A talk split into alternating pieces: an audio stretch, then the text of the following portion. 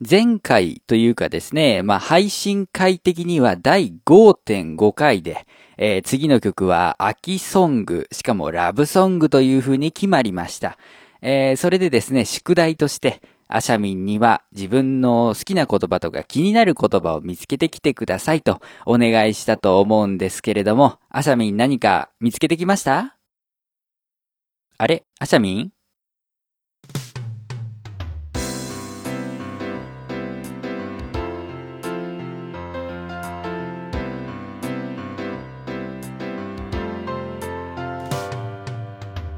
マガラジ作曲の話をするラジオ。この番組は作曲初心者であるパーソナリティが実際に作曲をしたり作曲のお勉強をしたりあるいは作曲をしている方にインタビューをしたりするステップアッププログラムです。お送りするのは私メガネ D 一人です。今回もよろしくお願いいたします。そうなんですね。ちょっと今回は、あの、収録のタイミングが合いませんでですね、えー、アシャミン欠席ということになっております。えー、アシャミンの可愛らしい声を目的にこの番組を聞いていらっしゃる方、えー、大変申し訳ございませんが、今回はですね、私、メガネ D にお付き合いいただければなと思います。さて、今回のマガラジなんですけれども、まあ、一人ということで何をしようかなと思ったんですが、えー、前回その5.5回でですね、まあ僕は作曲をするというか、作詞をする際に、えー、一つの言葉とかフレーズから、えー、作っていくんだというお話をしまして、で、その流れで、アシャミンには自分の気になる言葉を探してきてくださいというふうに宿題を出したわけでございます。で、アシャミンが帰ってきたらですね、えー、そのキーワードを膨らませていって実際に歌詞にしていく作業というのをやっていくわけなんですけれども、その膨らませ方の説明っていうのがですね、結構時間がかかるというか、あの、僕が実際に例を挙げながらやっていくとかなりの量になることが予想されますので、えー、今回それをやってしまおうかなと思います。えー、つまりですね、メガネ D がどのように作詞をしていくか、作詞をする準備をしているかというのをお話ししていきたいと思います。えー、まあですね、メガネ D の作る曲がよくわからないぞという方はですね、まあ過去の音亀フェスを聴いていただくと、なんとなくメガネ D の作曲した、えー、曲たちというのはわかると思いますので、えー、まあ気になる方はぜひね、えー、先に聴いていただきたいと思います。では早速ですね、一つの言葉からあ歌詞のイメージを膨らませていく作業というのを、えー、実際にこの場でやってみたいと思います。えー、なかなかですね、どこまで、えー、喋りで伝わるかわからないんですけれども、頑張りたいと思いますよ。えー、今回ですね、歌詞を作っていくきっかけとするキーワードなんですけど、クロッシュという言葉です。クロッシュって皆さん言葉聞いたことありますかね？実はこれ聞いたことがなくても、そのものは見たことがある人が多いと思います。というのもこのクロッシュというのはですね、えー、フランス語で、えー、釣り鐘型のものを指す言葉なんですけれども、多くの場合、あの、料理が運ばれてくるときに、その匂いだとか、えー、温度だとかを逃がさないように被せている、あの、銀色の半球状の蓋あるじゃないですか。あれをクロッシュと呼ぶんですね。で、今回は、その僕がですね、そのクロッシュっていう名前が付けられているんだっていうのを聞いて、あ、面白いな、これ歌詞のネタにできないかなと思ったので、今回このクロッシュというのをテーマにやってみたいと思います。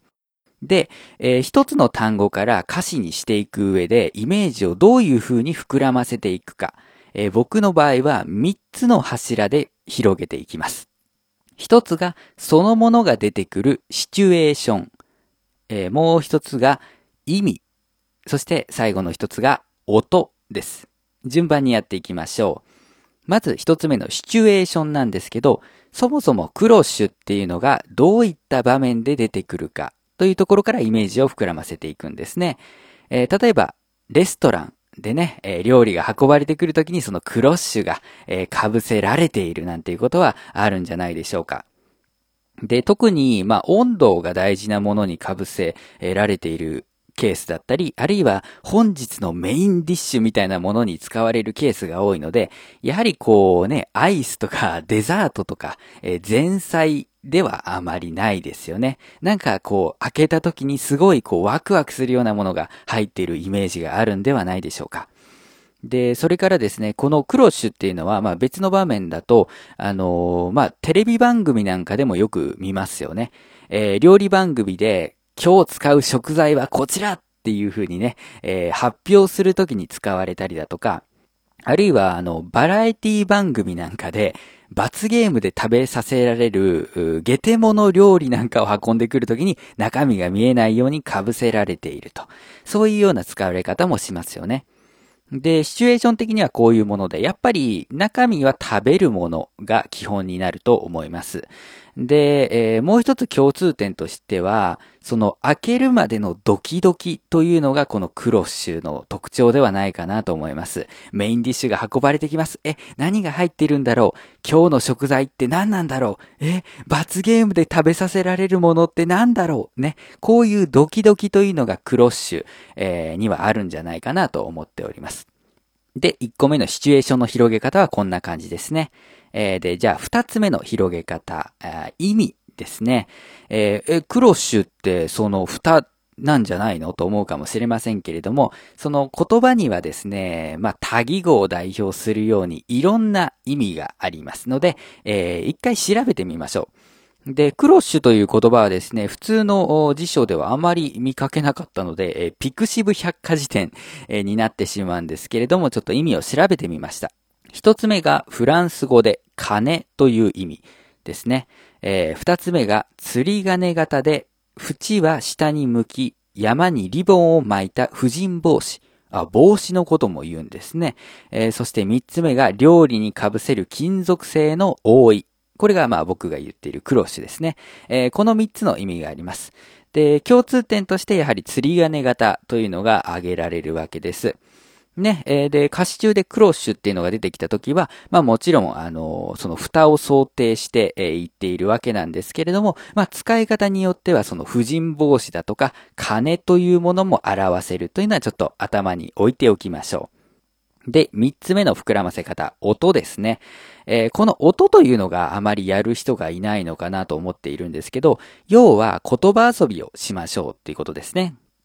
で、クロッシュっていう言葉。例えば、わかりやすいのが、応印とか、ダジャレとかですね。音が近いものって何があるかなっていうのを探っていきましょう。クロッシュ。まあ、一番わかりやすいのは、クロスではないでしょうか。まあ歌詞なんで小さい2とかは無視しちゃっていいです。なんでクロッシュに近いクロスっていう言葉がありますね。クロス。何かを掛け合わせるみたいなこともあるかもしれませんね。料理で何かの食材と何かの食材を掛け合わせるクロスっていうのもありますし、そもそもテーブルクロスっていう使われ方もできそうですよね。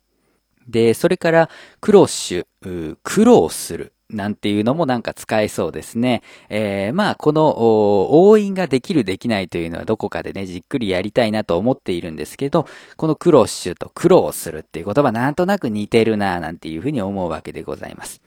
で、あと、潤すなんていう言葉も近そうですよね。クロス、潤す、クロス、潤す。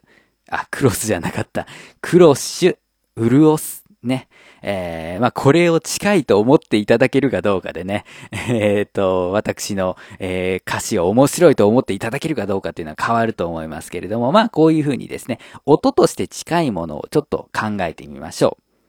さて、えー、3つのまとまりでですね、いろんな膨らませ方をしていったわけなんですけど、じゃあこれを総合して、えー、どういう曲にしていくかというのを決めていきたいと思います。まあ、シチュエーション的にはそのレストランとかテレビ番組っていうのが考えられて、えー、意味としては金とか婦人帽子という意味があると。で、音としてはクロスとか苦労する、潤すという言葉が近そうである。で、僕はですね、この中でえっ、ー、と、まあ、レストランとか、えー、金という意味、えー、あと苦労する反対の意味なんですけど、このあたりをピックアップしてですね、えー、ラブソングを作ってみたいなと思ったわけでございます。やっぱりラブソングは書きやすいわけですね。えー、じゃあこれを統合していきますと、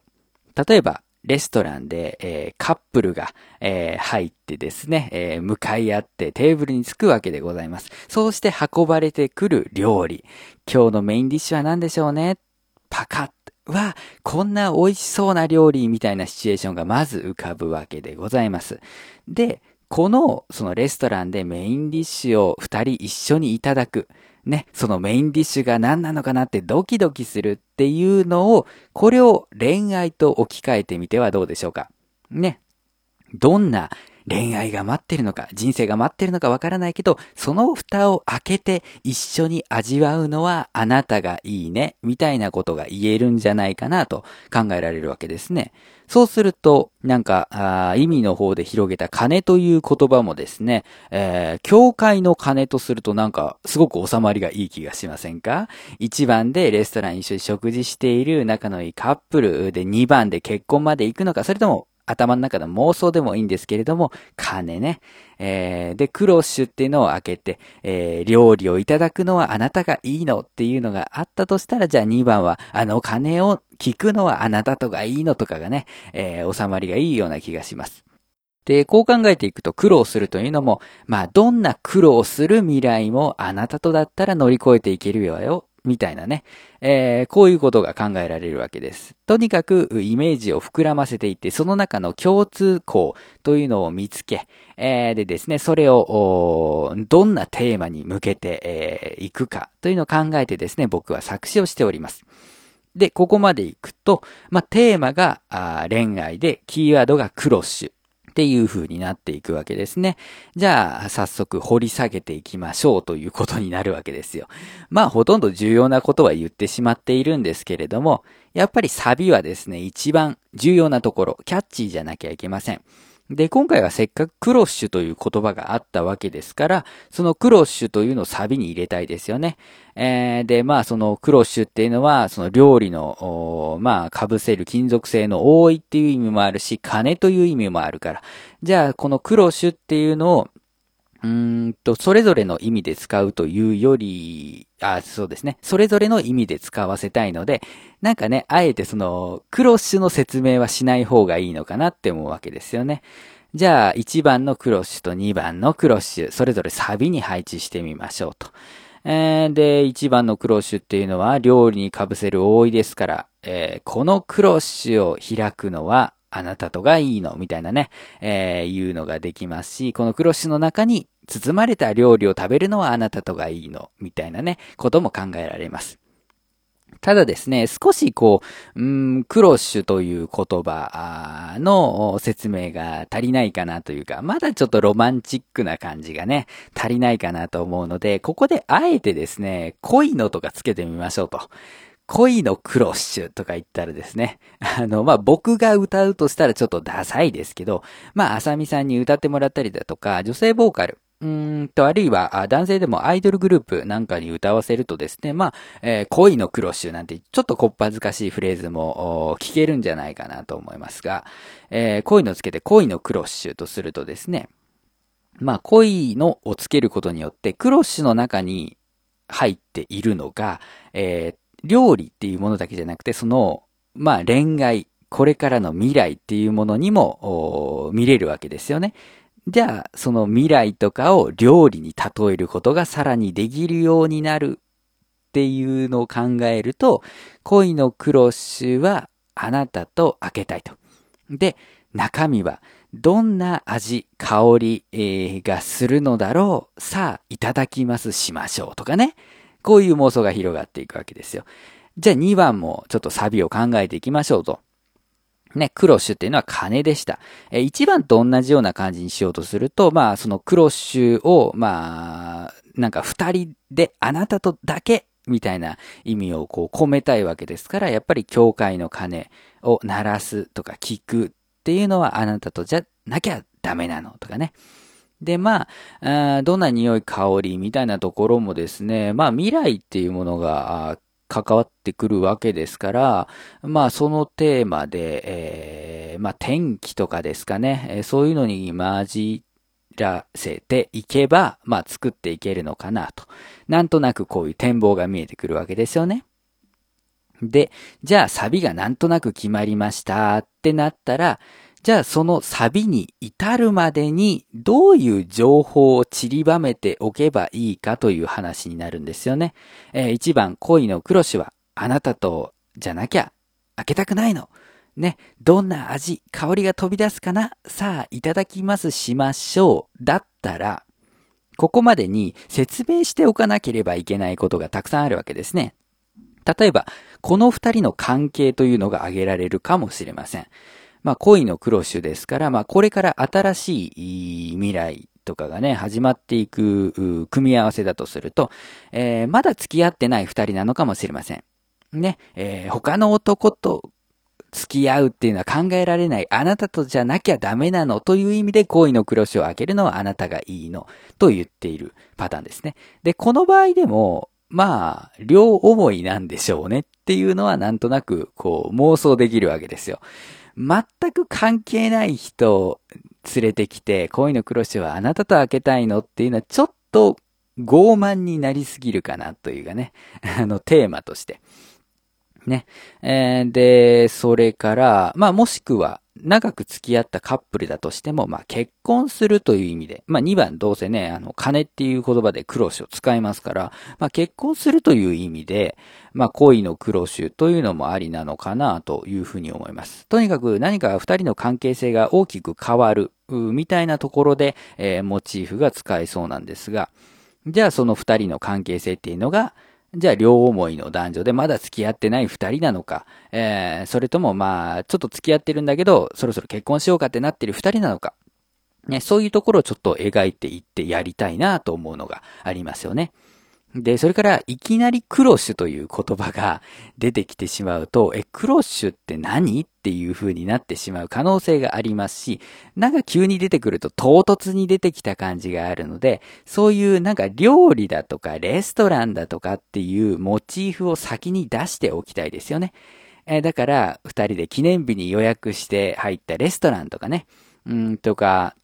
あとは前菜を食べ終えてとかですね。あとは、ま、食前酒を、食前酒で乾杯してだとかですね。そういう、えフレーズを散りばめておきたいな、みたいなのがあったりだとか、あるいはその料理を運んでくる、九死の方、えの話をしてもいいかもしれません。とにかくそういう、そのサビに至るまでの必要な情報っていうのを整理して、それをこう、まあ、A メロ、B メロがあるんだったらその2つにどうやって当てはめていくのかなとか、あるいはまあサビに向かっていくって言いましたけど、さっきの部分がサビ全体なのか、それとも前の部分なのか、後ろの部分なのかみたいなところを考えて、え、ストーリーをこう成立させていくという作業がこれから待っていくわけですね。で、そう考えていくと、じゃあ2番はどうなっていくか。えー、今1番でそういう新しい関係になりかけてる感じを描いたわけですから、そこはなった未来ですよね。もしくは、あこれからのビジョン描いていくという話になります。で、まあ結婚式ですから鐘を鳴らすわけですから結構時間が飛びますので、えー、まあそのあたりを二人の関係性の変化であったりだとか、まあ一番でレストランを選ぶのであれば、2番はその教会の控え室ってあるんですかね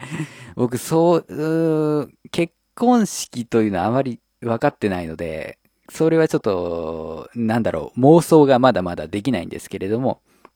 その、披露宴を一緒にやるんだったら、控室とかありますよね。まあそういう描写が入ってもいいし。まあ、あの、結婚式の会場で、えー、なんたらっていうのだったら、僕だったら今からこう結婚式、えー、会場みたいなのをね、えー、ググってですね、どういうのを使えるのかなっていうのを調べていって、まあそういう描写を入れていくわけでございます。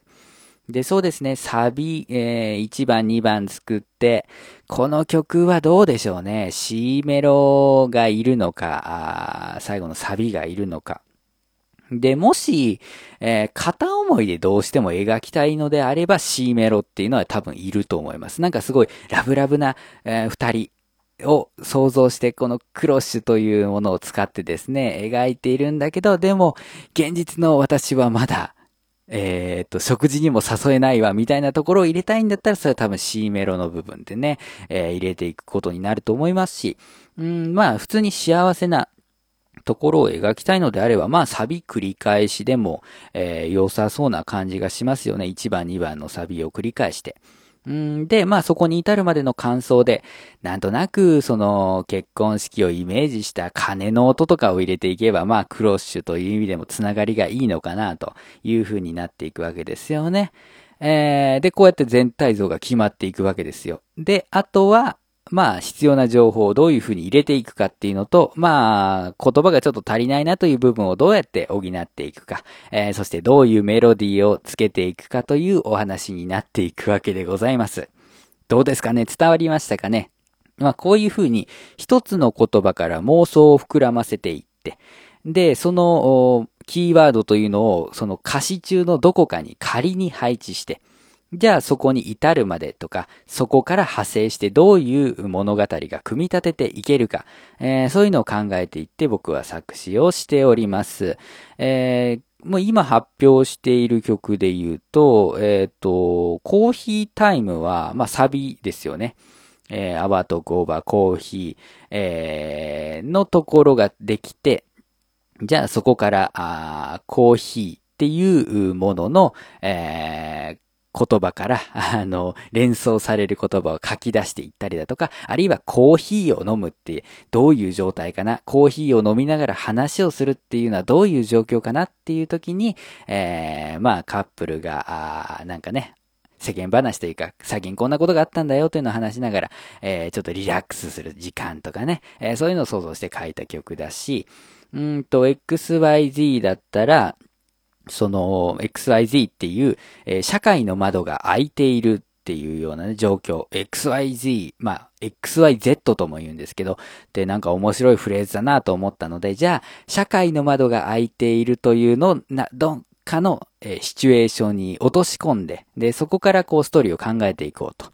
で、えー、じゃあ、一番チャックが開いていて、うわ、やっちまったなって思う状況ってなんだろうなよし、プロポーズだと。え、プロポーズしている時にチャックが開いているんだ。えー、っていう状況にしようとすると。で、それをサビに持ってくるんだとしたら、それまでの間に何を描かなければいけないか。えー、まあ、めちゃくちゃカッコつけている男というのを印象づけた方が、そのズボンのチャックが開いているというのがですね、滑稽になるんじゃないかなということで、その男が、うんと、すごい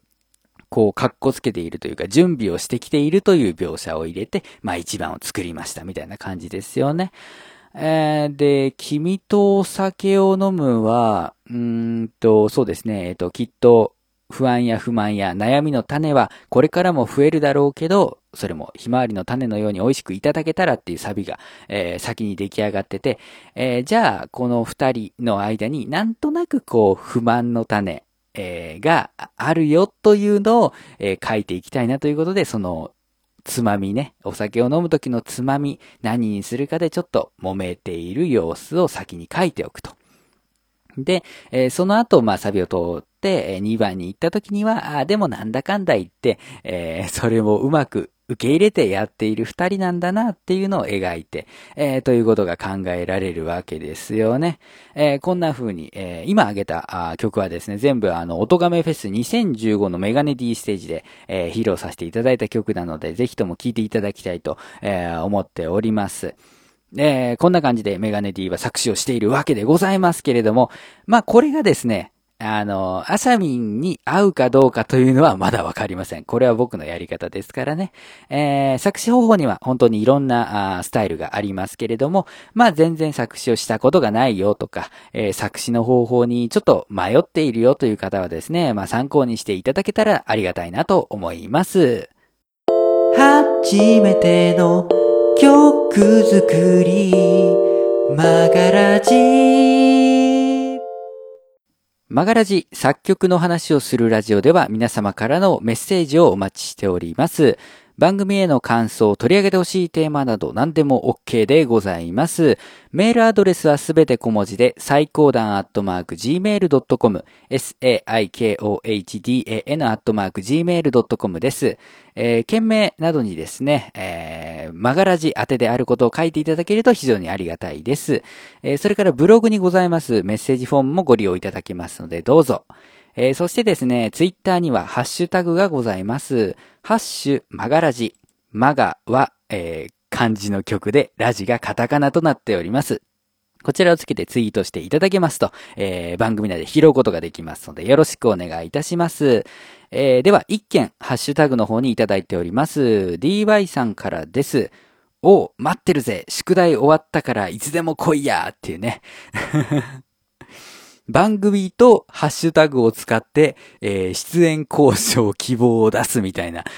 変な状態になっておりますけれども、えー、というわけで次回の、えー、ゲスト会は DY さんになりそうですね。はい、お楽しみにと。さて、えー、告知ですね。えー、私、えー、メガネ D、今年もですね、音亀フェス2016に参加させていただきます。えー、っとですね、えー、音亀フェス、よくわからないという方はですね、ぜひとも過去音源、えー、2015の音源の方を聞いていただきたいなと思いますし、それからコンピレーションアルバムもですね、えー、各種音楽配信サイトで、えー、配信されておりますので、ぜひともご購入いただきたいなと思っている次第でございます。次回はですね、えー、アシャミン帰ってくると思いますので、えー、もう少し、あのー、具体的にね、次の曲の制作作業に入っていけると思います。これからですね、ちょっと楽しみな回がいろいろ待っておりますけれどもね、えー、ぜひとも、あの、お付き合いいただきたいと思います。それでは今回のマガラジはこの辺で、お相手はメガネ D でした。